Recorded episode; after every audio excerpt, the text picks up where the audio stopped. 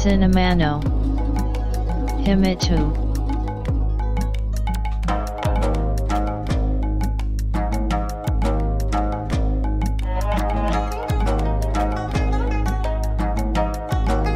This broadcast is made by Cinema Podcaster Fuji Walker.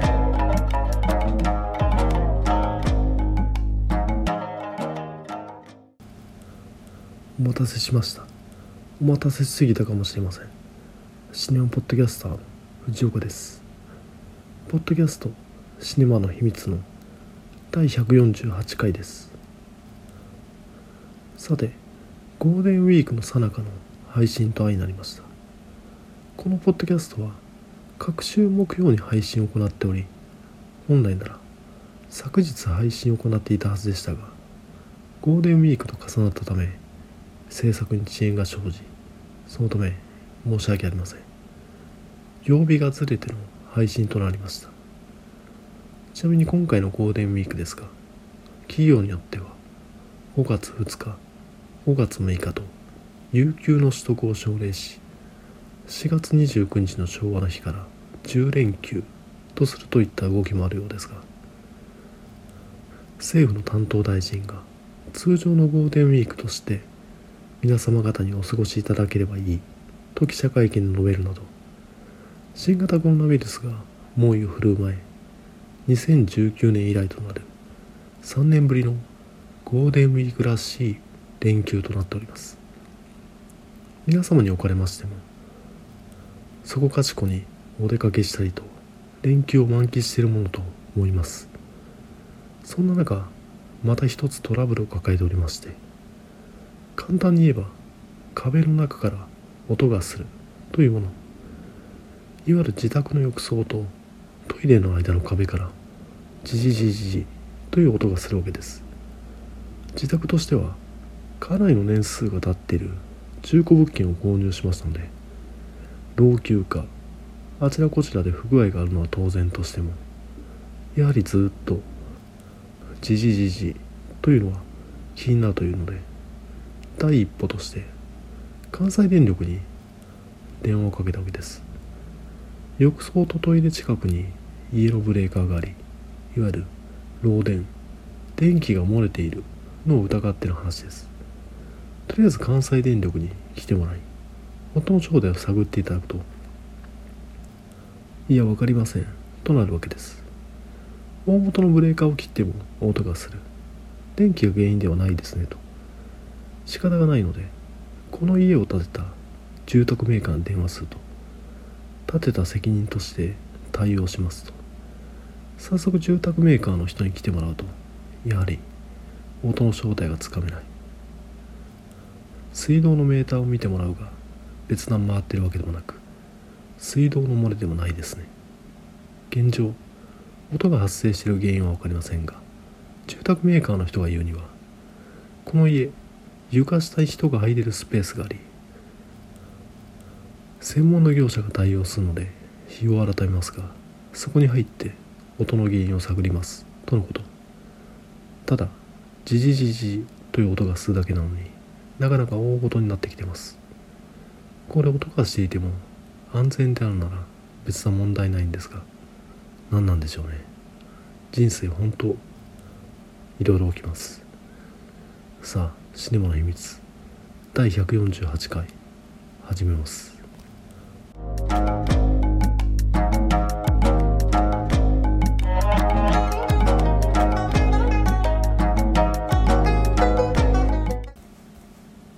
今回紹介した映画は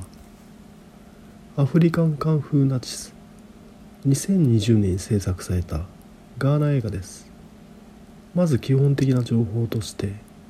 ガーナ西アフリカに位置するイギリス連邦加盟国。カカオ豆の産地として有名でガーナといえばチョコレート。チョコレートといえばガーナといったイメージを持ってますがこれはロッテが販売するガーナミルクチョコレートに由来しますね。しかしこれロッテのウェブサイトを見るとガーナミルクチョコレートはそれまで日本で販売されていたアメリカ式のチョコレートと違ってチョコレート発祥の地であるスイスの製法で作ったとなっていてガーナあんまし関係ないやんとなるわけですね。またガーナの歴史的な経緯を見るとチョコレートのように甘い成り立ちをしていない国家だということが分かります。ガーナは地中海沿岸と西アフリカを結ぶサハラ交易の拠点として都市が整備され8世紀から11世紀にはガーナ王国として盛り上がります。しかし15世紀となると大航海時代にポルトガル人が到来。ガーナは奴隷貿易の拠点となります。また金が採掘されるとゴールドコーストと呼ばれるようになります。17世紀以降はヨーロッパとの奴隷貿易によってアシャンティ王国が栄えますが19世紀にイギリスがアシャンティ王国の支配権を奪いイギリス領ゴールドコーストとしてイギリス連邦に組み込みます。第二次大戦後はそれまでガーナで起きていた部族間の対立を一旦棚上げしイギリスからの独立を施行し1957年に独立。他のアフリカ諸国においては独立にあたって国家を構成する主要民族とその他の部族との対立が表面化し泥沼の内戦に陥ったりするものですがガーナにおいては古くからヨーロッパが進出していたこともあって国民の半分以上がキリスト教徒となっており比率が高く宗教という一枚岩になるための土壌がしっかりとあったことが幸いしています。1970年代から軍事独裁体制が敷かれるものの。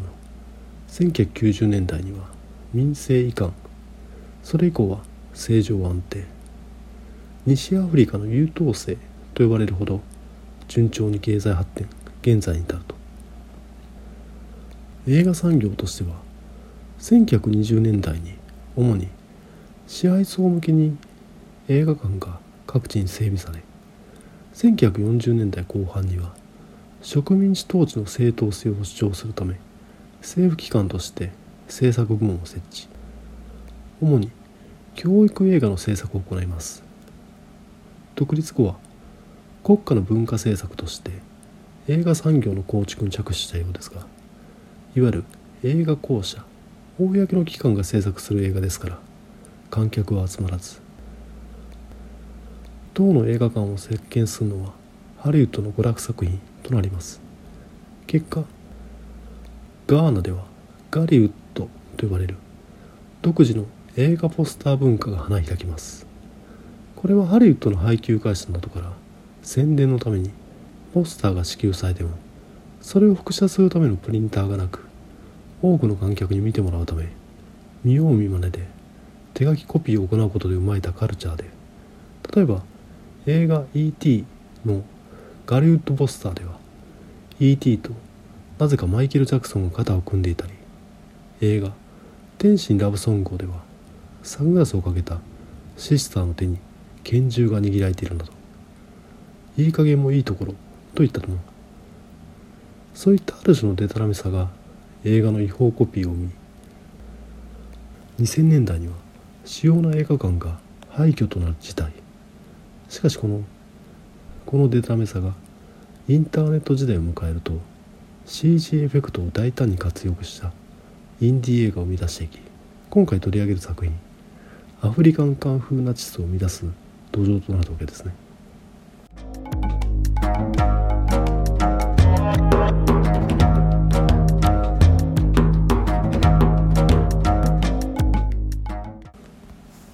本作アフリカンカンフーナチスのお話は映画情報サイトの映画 .com によるとこんな感じ。第二次大戦後アフリカのガーナに逃げ延びたヒトラーと東条英機は現地を制圧し魔術的パワーを秘めた。血まみれの陶器を用いて人々を洗脳。世界侵略のための新たな拠点を築いていた。ヒトラーたちによって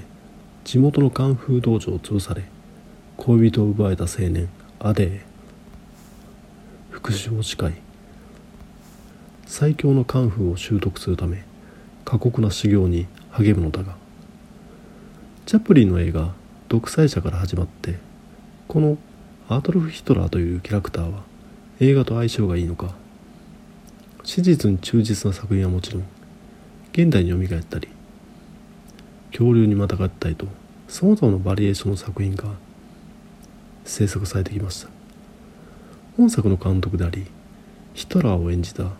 セバスチャン・スタインはある時不意にアフリカンカンフーナチスというフレーズが浮かびこれは面白いと映画制作を始めたという話のようです。アフリカでカンフーするヒトラー誰でもバカな話として思いつきはしても実際に実行するのはすごいしそれを実現したのはテクノロジーの進歩が関係しているなと感じています。セバスチャン・スタインはまず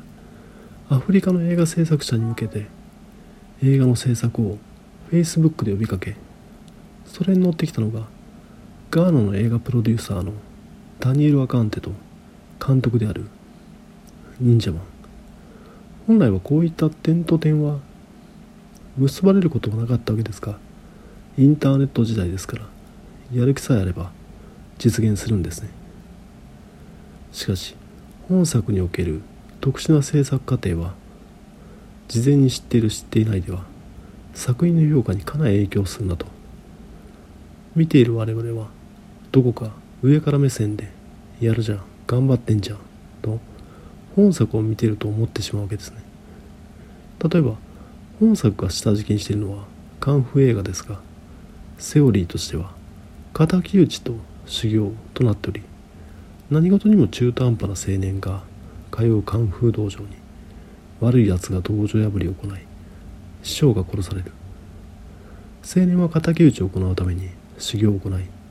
見事悪い奴を倒してハッピーエンド。つまりは若者の成長譚となっているわけで本作もそのセオリーにのっとります。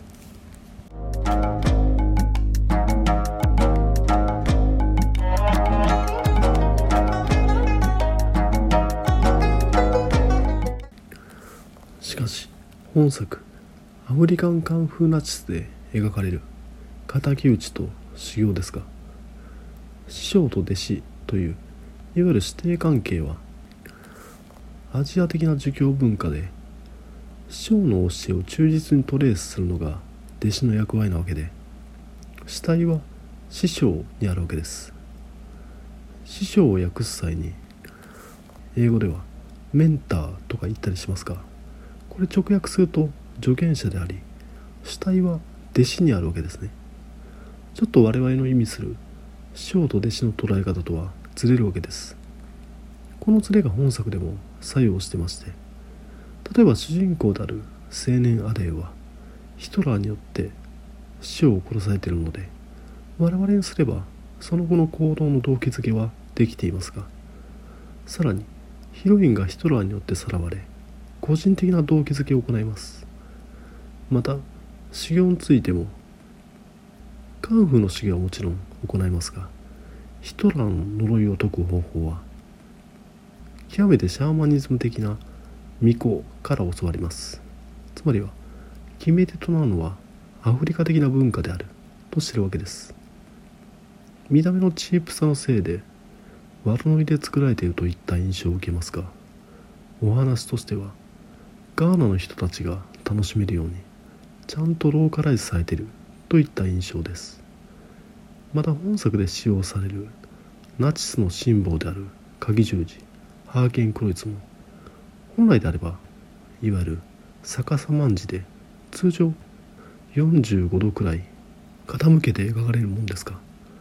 完全な卍を本作では採用しておりハーケンクロイツの使用を厳格に禁止している国での上演を見据えて対応済み。さらにはロケ地の撤収を速やかにするためか本作のハーケンクロイツはガムテープで養生しています。全体的に漂うチープさありますが意外と手堅く作っており本格的なカングーアクションを見せつつも最後には銃撃戦というかこれ多分なんやかんやってもガーナの人たちが好きだから入れたんだろうなと。あれですよ。アメリカ人はカーチェイスの場面が好きだからよほどのことがない限りはハリウッド映画にカーチェイスが含まれるのと一緒でガーナの人はエフェクトを多用した銃の発砲シーンが好きなんでしょう。本作おすすめです。と言いながらまず見る前の前提として公式ウェブサイトで解説を読んでこういった経緯で作られたんだろうと知ってから見るのをお勧めします。っていうか繰り返しとなりますがヒトラーが悪役として出てくる作品は数多くありますが東條英機が悪役で出てくるのは珍しいなと思い本作を見てみたわけですが特に掘り下げるわけでもなくただ出してみただけといった印象。さらにはなぜか安倍晋三の決め台詞である「美しい国」を連呼する始末。これ本作でのヒトラーがカリカチュアされて描かれるのと対照的に感じて残念。それでもまあ本作おすすめです。